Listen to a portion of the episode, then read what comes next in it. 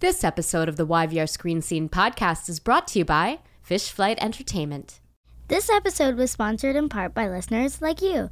Join our Patreon community and receive early access to episodes, bonus content, stickers, buttons, and more. Visit www.patreon.com slash YVR Screen Scene Podcast.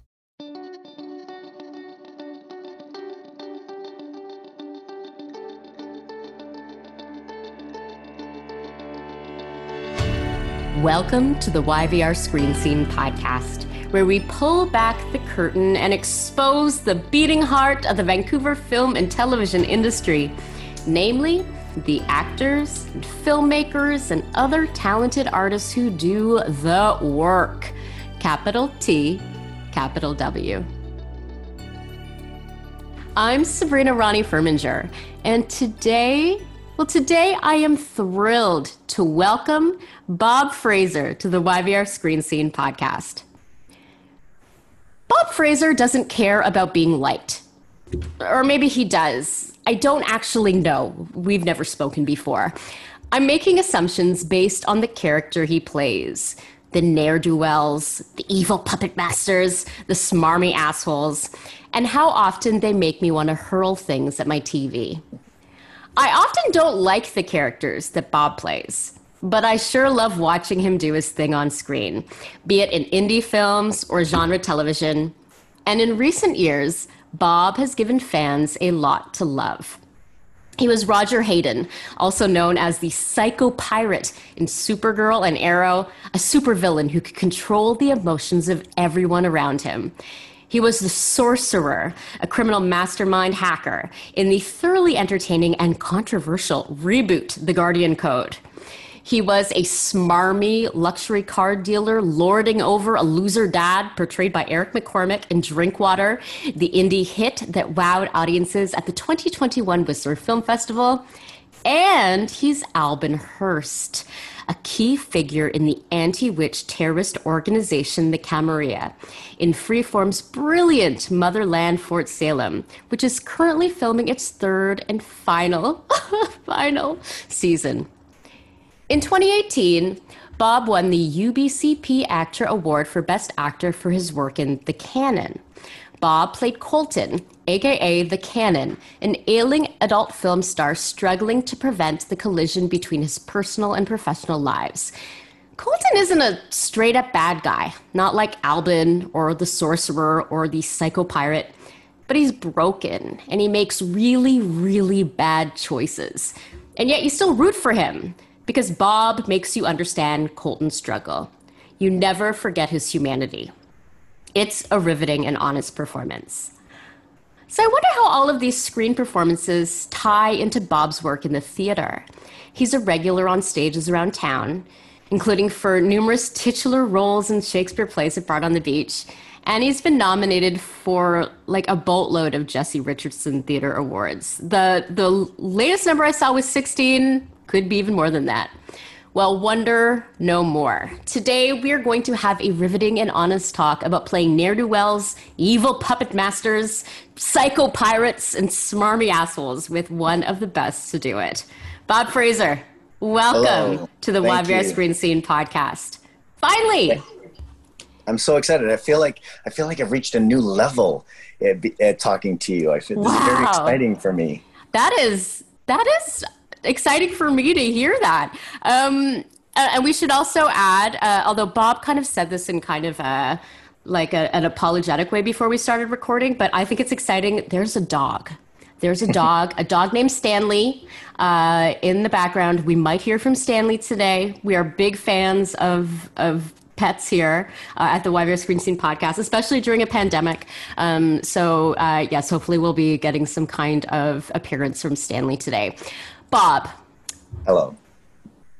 what is it about you that makes you a go-to guy for these kinds of roles the ne'er-do-wells the evil puppet masters and the smarmy assholes Yeah, that's a good question. You know, I, uh, I've thought about this because yeah, I think it's one of two reasons. One, um, it's my genetics. Uh, I'm mm. born with these really sharp features and uh, a broken nose over the years playing hockey. And so I feel like I have just the features that kind of show bad guy. But That's you know, what John a- Emmett Tracy said when I asked him, and I'm like, "What is it about you?" And he's like, "I think it's my face." I'm like, "It's no, it's more than your face." But yeah, that doesn't it doesn't hurt you know, you yeah. know, John, John and I totally. We worked on a show together at the Arts Club St. Joan with uh, Meg Roe, the brilliant Meg Roe. Actually, yes. that cast was phenomenal. But John and I, and I would look at him and I'd go, I think John's my long lost brother. He's got the same kind of features I do. I, I really do think that's part of it. Yeah. And you know, the other part of it was I was watching the um, uh, James Gandolfini's um, uh, uh The Sopranos. Mm-hmm and I'm, I loved that series. And I remember watching this one guy. He was an uncle, and he get, got out of jail, and he tried to take over the kind of the empire. Mm-hmm. And he was smarmy, and he was like, I hated him.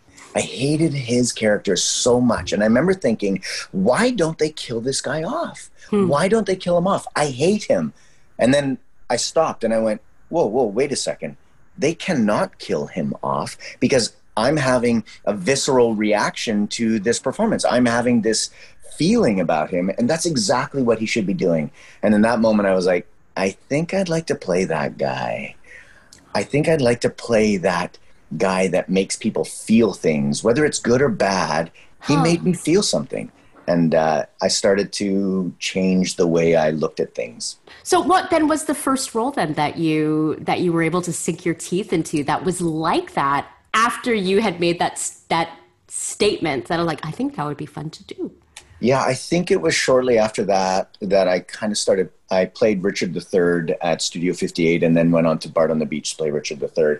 And it, I I really went for. I shaved my head, totally bald. I made him. You know, he's described as a bottled spider, and he's got a hunchback and an arm that doesn't quite work properly. So I kind of really went for that. Hmm. I just went for the kind of person you wanted to hate. However, in Shakespeare's brilliance, he writes all these villains, Iago and things like that, that are are um, lovable. Hmm. And so I didn't shy away from the evil quality of those characters, Iago or, or Richard III. I actually uh, relished in their evilness. And with a smile on my face, the audience often jumped on board. And it was really quite fun because they become complicit when they um, when they start to love a character who's really bad. What kind of headspace do you think you need to be in to properly play one of these guys? Like, and, and is there a wrong headspace to be in? I don't yeah. judge my characters. In fact, I often try to find out why they are like that.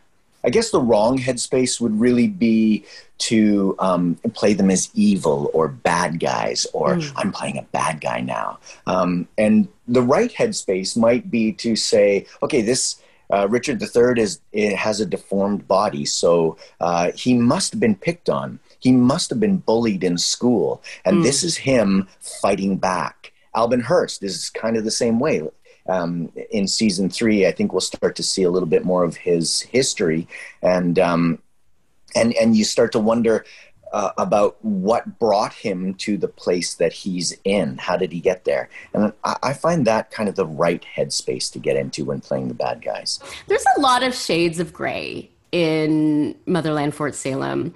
Um, Camarilla are supposed to be the very, very bad guys, and we see them do really, really bad things. Um, but at the same time, like there are there are shades of gray, you know, because I, I can imagine being a non-magical human living in this world where witches are are in control of the military and being terrified and upset. So I think we should start with like, where do your sympathies lie, Bob? Do you sympathize at all? Do you understand at all where the Camarilla is coming from? You know, like where do your sympathies lie really? I mean, besides being Team Alban, you know. Yes. here's here's uh, uh so. Uh, when I was talking with Eliot, uh, the creator, he he mentioned um, Silence of the Lambs, and he mentioned Anthony Hopkins, uh, Hannibal Lecter, and I was like, oh. That's very interesting. Okay, so I, I watched the movie. I went back and I watched the movie, again, and and Hannibal Lecter is this amazing human being. He's um, he's he's a cannibal. Mm, He mm-hmm, mm-hmm. eats human flesh, and that's like awful and terrible. Of course, of course, but he understands that he just has this affliction and he tries to help but he's also very uh, he also takes a lot so he's very selfish. But i don't i think he just understands he has this affliction and there's not much he can do about it. Mm. so as i started to research hannibal lecter i was um, fascinated by this idea of someone who has this affliction has this thing that they just do and they can't help it and so I started to think about Alban a lot like that, and the Camarilla kind of being his um, way to accomplish what he needs to do. He just has this thing, whether it's through his childhood or through his uh, growing up, the way he was brought up. He just has this thing where he must figure out the witches. Mm. And when I started to do, I'm just going to reveal maybe a little bit about my own character work on on Alban when I started to look at uh, someone in the costume fittings just sort of said Nazi doctor one day, and I was like, "What? Nazi doctor? That sounds absolutely horrifying. It sounds terrible."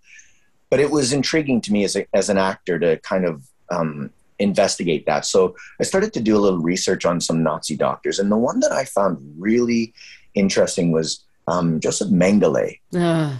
The one Yeah. who did all those studies on on Yeah. well, quote unquote studies. He tortured Yeah. Twins. But here's the thing that I found the one thing that I found the most fascinating about my research was that the the his he worked on twins a lot, really young twins, and Yeah. what he, they called him Uncle Joseph because he would con them into thinking that he was a good guy. So he would Mm. starve them, and then he would go up to one or two and he'd give them candy, and he'd say, "Don't tell anyone. This is just between you and me. A little something for you." And they thought he Mm. was this great being and then he would take them out and torture them and kill them and do horrible things to them Yeah. and so uh, as much as it turns my stomach and makes me sick to think that humans can be like that there was this quality of wanting to be loved that he had in his Mm. in his being somewhere and so i started to bring that quality i would say hello clarice before every scene to start and then i would It's also neat, a good like anchor, you know, Yeah. that you hold on to. Interesting. and then I would bring in this quality of wanting to be loved by the witches. So I think in season two, you'll see how Alban kind of brushes the hair off of witches uh, that he's about to operate on, or he'll he'll shush them if they're too anxious or upset. He'll just kind of calm them in a parental, almost uncle way. And um, I, I kind of started to build the character based on those two ideas. Oh, you just gave me chills. I think also because I've just consumed so much of your work in the like oh, you know over the last couple of years. So you saying all that, I'm like, well, good lord, this is a very creepy person because I, know. see in the characters, I don't see Bob. Yeah. But how are you different from the characters? You know, In- yeah. Uh, uh, you know, it's how are you different from Alvin? You know, because every once in a I'm- while I'll be like, wow, like I mean, you have a dog. Your dog likes you. That means you're a good person automatically. you I try to be a good person.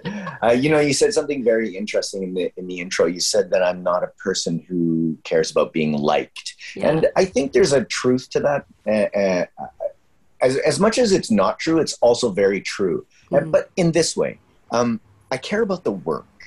I am a huge fan of acting. I teach it. I have, uh, you know, a little group that about 50 actors that I work with, and we learn from each other. And I read acting books, and I love the work. I Mm. love to dive into it. I love to explore new ideas, and I'm also. I, I, I think that our industry needs to be really generous with each other. Here's a funny little story to just kind of explain that. I remember years ago, I was going up against the same actors all the time. And I remember Robert Moloney, who's a brilliant actor and also uh, an actor that I went to Studio 58 with. And we would go up against each other for the same parts. And I was thinking, gosh, like it's all the time. It's Robert and me and kind of this. And I remember looking at him one time and I said, okay, you know what? If I don't get the part, because of course uh, that's all that matters to me is being number one. kidding, kidding. Um, but I thought if I don't get the part, I really hope Robert gets it and there was this change in me where it became about generous, being generous. And I thought, you know what? There's enough work to go around here. Um, let's let's be generous with each other. Let's really support each other. And mm-hmm. so I really try to live my life like that. I also Hiro Kanagawa is another great friend of mine, and oh. he won he won a trophy one year for uh, at the Jessies, and his speech was beautiful. And he said this. He said, "I don't look at this award as the end point. I look at this award as the next level of what I want to, uh, where I want to grow as an actor. I look mm-hmm. at it as you saying, okay, you did this and it was excellence. And I look at it and say, now I'm going to use this as a stepping stone to reach the next level. So um, there was this drive in him to be better. And I remember thinking, yeah, yes, mm-hmm. that's what I want to. I want to be better every time I step out there. So I feel like you uh, it, um, generosity and the drive to be better can live together. They can be married together. And so I try to live as an actor like that. How do you judge success then? Success with the work, success as an actor? How do you know when you have hit that point that you need to in spe- specific jobs? Yeah, that's a really great question. Here's the truth, Sabrina. I don't think that we ever are as good as we want to be. Mm-hmm. We just kind of do our best at all times. Here's the other thing I feel about acting is that it's infinite. In other words, there's no finish line. There's no grand poobah status that you might get in Scientology. Look at Scientology; they even give Tom Cruise his own special titles, right? As mm-hmm, he, mm-hmm. he reaches the next level. So I don't feel that there's an an end point. I feel the the art is infinite and because it's infinite, the idea of success can't really exist. Hmm. What you can do is you can try your best, feel good about the work, you can be um, truthful to the work and give everything you have to the work. And if you're telling the truth, I guess then you'll be successful. But the next time you go out, what's the next level you can reach? Hmm. What's the next um, thing you can do to go deeper in the work. There kitty cats meowing in the background. he wants a door opened. Um, he's also agreeing with you completely. um, I, I want to talk about, you know, kind of to build on what you've been talking about. I want to talk about the Cannon because in your filmography it definitely it stands out as this kind of shining star uh, and i sense watching it that you were very joyful and engaged in that role in that project. This is me completely making assumptions um, just based on what i was able to watch you do on screen. Um, and then there's also the fact that you won an award for it award where your peers it's it's it's a peer driven award. It's ubcp ACTRA. So it's the actors mm-hmm. union that that gave you this particular award. Tell me about the the particular joy of of playing the Cannon this adult film star um, who basically is on the is on the cusp of a huge health challenge and is trying to keep his his career of 23 years a secret from his 14 year old daughter and it's, mm-hmm. it's you, people can watch it they can rent it on uh, on um, apple tv itunes which is how i watched it uh, mm-hmm. yesterday the Cannon was a really interesting um, uh, um, part for me. And the truth is that I have a, a, a, daughter who is now in a third year at McGill, and she's a beautiful, smart, um, generous, and empathetic human being. And I really love being around her. And however, the truth is, I'm I'm a guy, and uh, I I understand being a guy. I know what it's like. I don't really understand young teenage girls Mm. I, and uh, I didn't really understand them as uh, my daughter was growing up. I tried my best.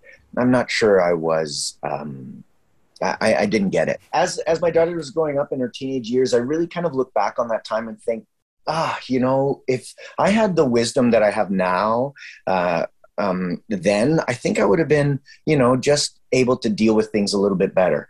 Hmm. The Cannon was a beautiful opportunity for me to explore my own um, truth in that. And as I, uh, as Colton tries to do, he tries to really protect his daughter. But there's a point where he has to let her go and live in the world. And um, so, for me, I was able to access my own truth of what that was.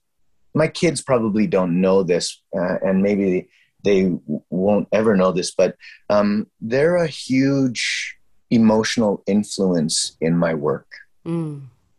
And, uh, you know, it's important for us to, as actors, to uh, use what we have been, um, you know, uh, how we live, how our, our, families and our friends and our lives and our relationships. It's important for us to use that in our work. And the Cannon was a great opportunity for me to um, use my relationship with my teenage daughter.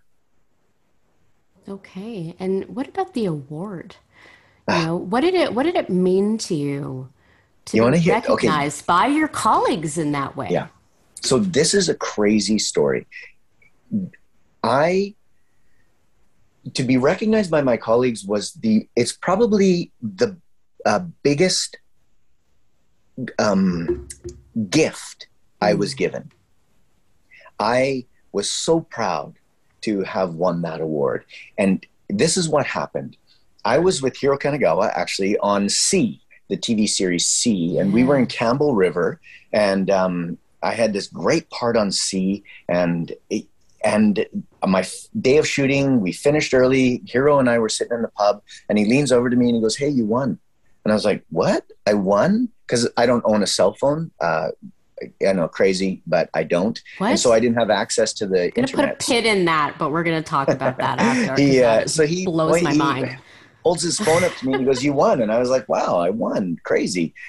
And from that day, I didn't work for a year. I did not work one day on anything. No workshops, no play readings, no independent short web series, nothing. Not a day did I work for almost exactly one year when Ben Cotton won it uh, beautifully and took away the curse. However, um, not only that, that job on See my part got cut out of that episode and I didn't even get an IMDb credit on it because I wasn't in the credits at the end of the episode. So it was this crazy time where I felt on top of the world. I had been recognized for this part that I felt absolutely connected to with my heart. It was my peers that were recognizing me. I felt like, I felt, wow, this is awesome. And then the world came at me and said, "Hey, don't get too high on yourself. Don't you know? Don't ride that horse out of here just yet." And it said, "You're still a human, and you're still an actor." And so um, it was a, a beautiful, tragic moment that. Oh. Happened. Oh, I mean, it is definitely in line with a lot of what happens in the film.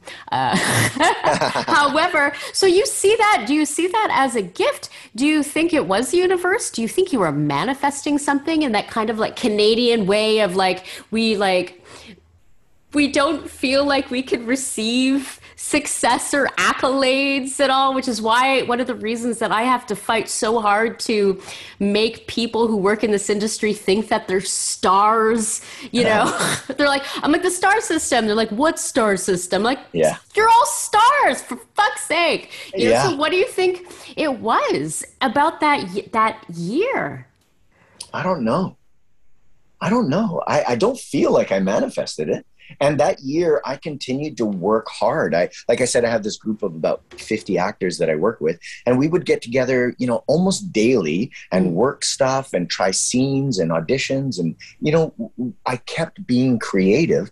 Yeah. i just couldn't get a job. I just huh. couldn't get a job. So is there I don't know. is there a lesson? Like what lesson do you take from that? Yeah you know here's the lesson is that the work matters Mm. Capital T, capital W. Yeah, You're still doing that. the work. Yeah. And so I literally just dropped myself deeper into being better. As Hiro said, I wanted to take it as the next step forward. Now, after that one year of no work, things started to get crazy. And then it was, of course, COVID and everything. But our industry got a little bit busier because LA and New York had shut down so much. Uh, Vancouver became very popular and we had great COVID uh, protocols. Mm. And then I got a couple movies in Victoria. Then, of course, Drinkwater came around and then Motherland came around.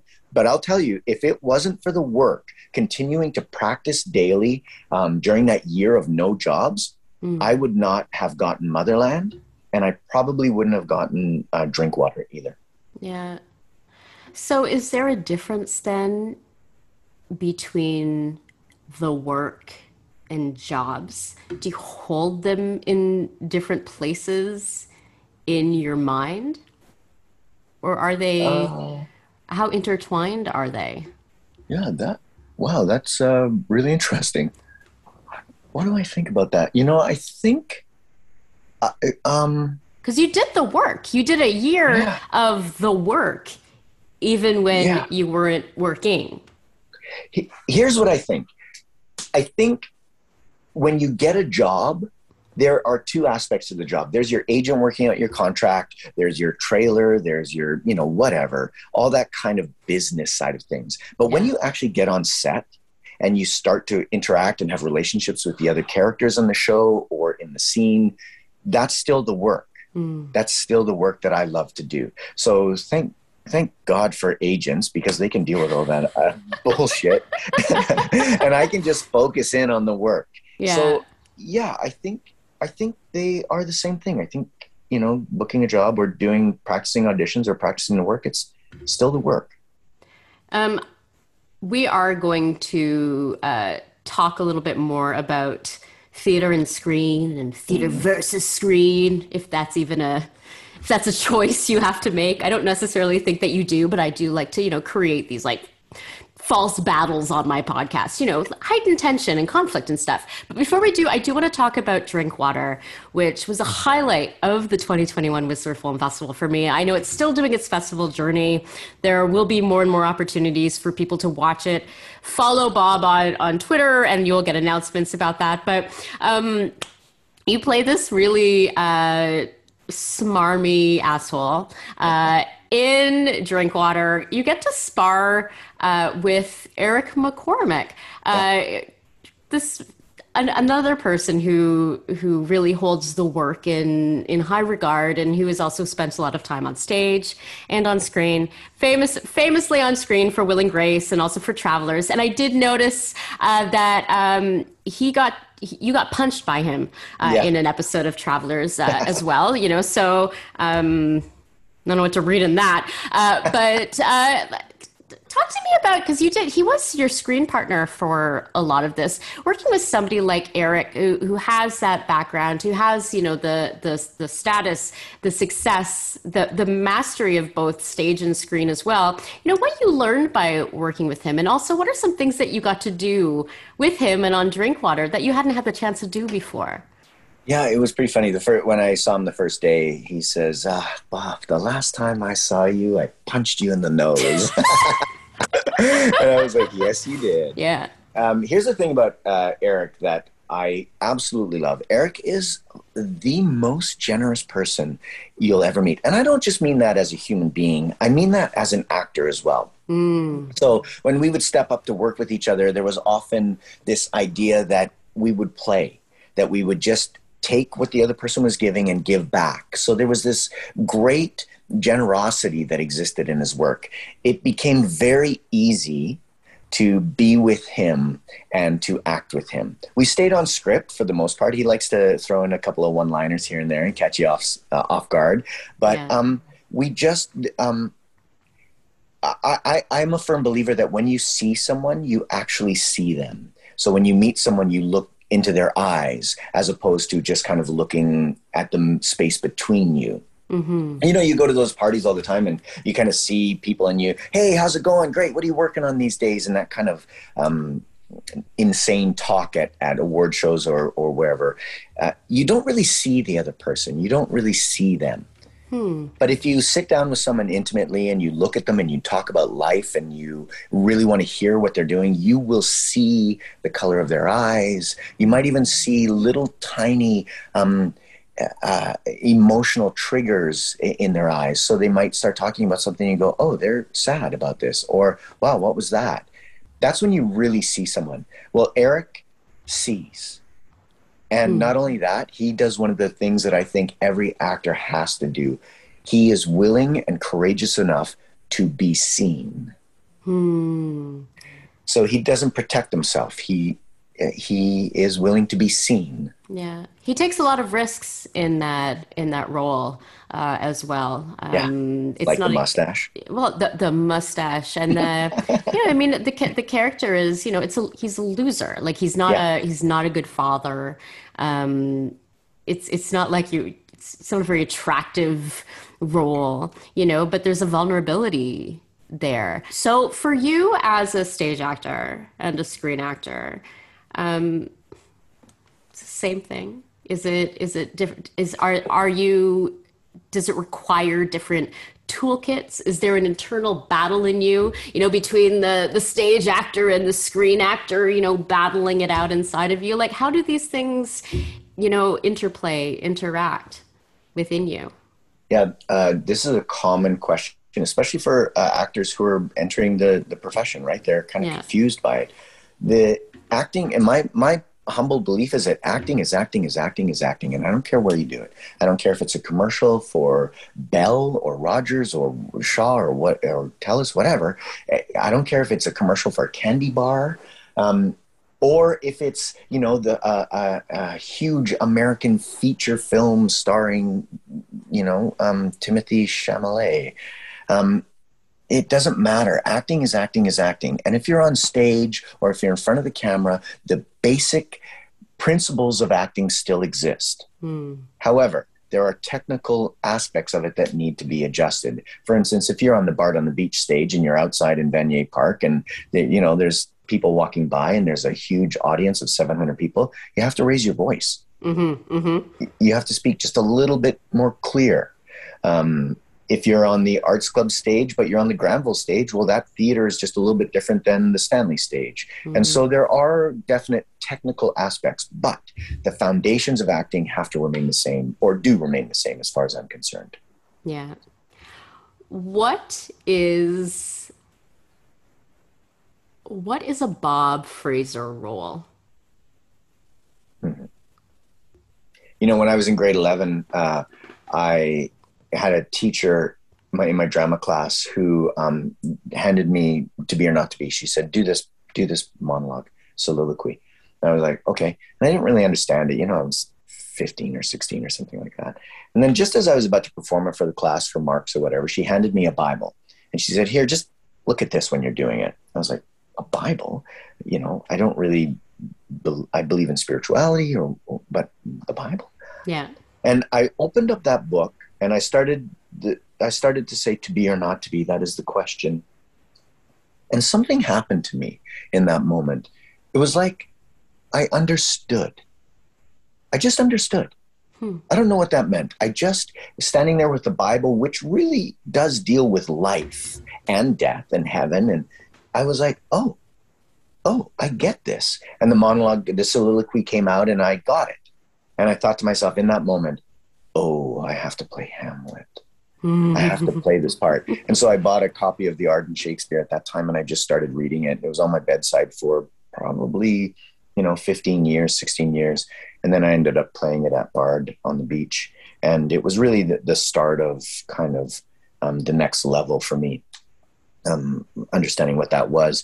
And so to me, that part has always had a special place in my heart. Um, and so, what's a Bob Frazer role? Uh, many will disagree with me, but I'll say Hamlet. Hmm. what is a role or type of role? But could be a specific role that you haven't played yet, but that you yearn to play. Hmm. Uh, you know, we talked earlier. Uh, this has been on my mind lately. We talked earlier about uh, how I um, thought about, oh, I want to be bad guys for a bit, but I'd also kind of like to be um, a lover again. Hmm. I'd like to fall in love a couple times on on you know in, on stage or on screen. I, I think I'd like to kind of be that. I think I'd have to smooth out my features a little bit in order for that to work. Oh my god! um, but I, I think I'd like to kind of play. I, I think I'd like to play a lover. Um, a lover. I mean, we all I- love falling in love, right? Come on, it's a beautiful feeling. I want you to play a lover in a film um, where the romantic rival is John Emmet Tracy. he can play the bad guy. Let's end with what the fuck. Um, what the fuck? what By the way, fuck? Uh, I listened to your interview with uh, Chelah, and Chelah. Uh, and I loved that you called her Chelah fucking horse. Chelah fucking Horsdal. yeah. I mean, because for me, honestly, for me to be able to have these kind of moments, these kind of conversations, you know, to talk about about an art that I don't really understand, but that I'm standing with my face pressed against the glass, like, and I'm just, I'm such a fan of. You know, it's like it's a dream control. That's my what the fuck moments. And Chelah is just, you know, I'm I'm a total nerd, and she's playing the president of the the fucking Federation of Planets on Star Trek Discovery. So she's just such a what the fuck person for me. Chelah fucking Horsdal. Um, thank you for cross promoting my episodes. By the way, that's episode 200 of the YVR Screen Scene podcast, which you can find uh, in all of your free podcatchers and at YVRScreenScene.com. Anyway, what the fuck, Bob? When do you have what the fuck? This is actually my life moments in your career. Like when do those happen for you? And I mean, what the fuck, not what the fuck. There's a difference, you know, cuz Yeah. I'm an actor. I'm not. I'm not an actor. But you know, you can see the difference there in my delivery. I, that was brilliant. You, are you you. sure you're not an actor? um, what the you know, fuck? here's uh, my life is a is a, a series of um, great moments and tragically comedic moments. Um, for instance, let me just give you a quick little example of what the what the fuck.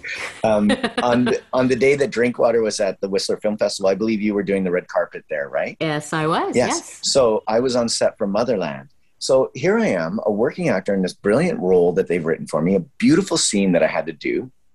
And I wanted to be released by, you know, I wanted to be there for Eric's. Uh, he won an award that day, and I wanted to be there for Mhm. that. But I knew that I had to be released from set in Vancouver at 4 p.m. to make it there by 5 p.m. for his award. That didn't happen.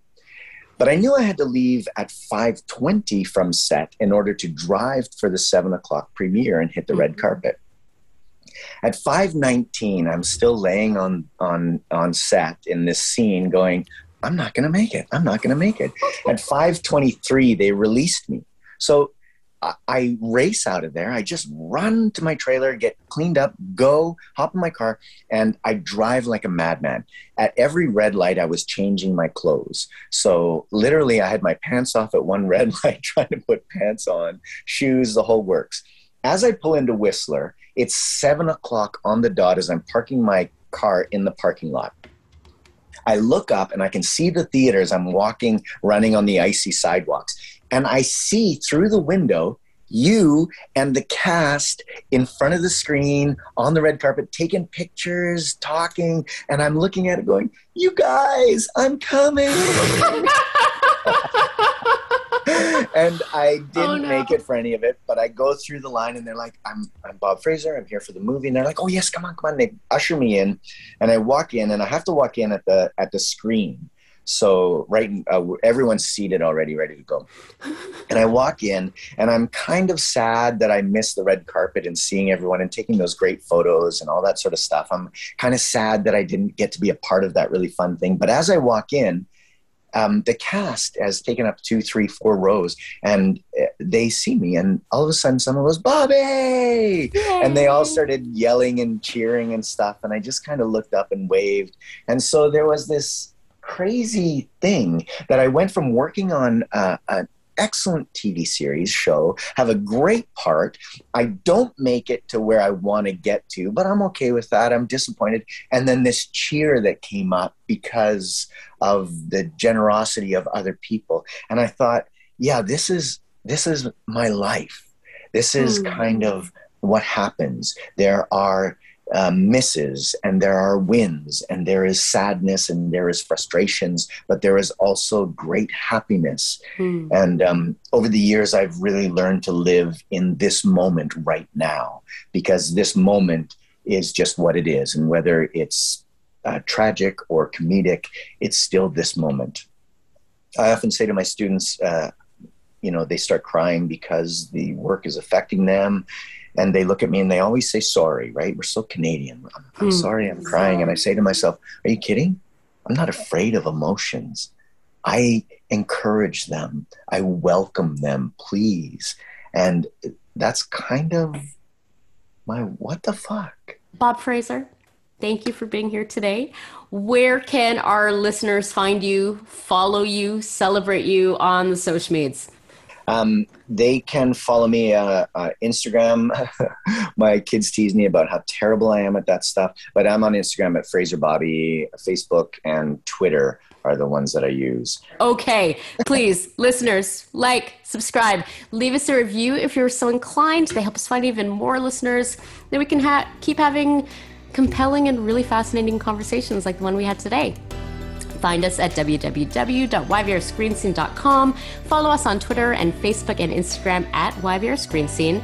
And you can find me at Sabrinarf. I've been told that I should say that more. So Sabrinarf, S A B R I N A R M F. The YVR Screen Scene podcast is hosted and executive produced by me, Sabrina Ronnie Furminger. I am the only one to blame. And it's edited by Simon Furminger. Special thanks to Mariana Furminger for recording our Patreon ad, to Paul Furminger for technical support, and to Dane, not Furminger Dudley, for the original music. YVR Screen Scene is a division of Fish Flight Entertainment. Join us next time for another deep dive into Vancouver's dynamic, dynamic film and television scene. And cut! This ad begins with a story about an important but largely forgotten piece of Hollywood North history the fish flight. In the 1980s, the fish flight was an early morning flight from Vancouver that delivered fresh fish to Los Angeles before the start of the business day. These were the early days of Hollywood North, before digital deliveries and fast transfer speeds, and the pioneers of the Vancouver film industry began loading up the fish flight with film reels so Hollywood execs could review the footage shot on the previous day. The fish flight was also one of the building blocks of the visual effects and animation mecca that is present day Vancouver. And Fish Flight Entertainment builds on this legacy. Fish Flight Entertainment serves the games, film, and television industries. We remember the days of the fish flight and attack our projects with the same passion as those pioneering days of yore. We believe in jumping off the cliff and building our wings on the way down. And who knows? That old fish with improvised wings may even fly. Learn more about Fish Flight Entertainment at fishflightentertainment.com. That's fishflightentertainment.com.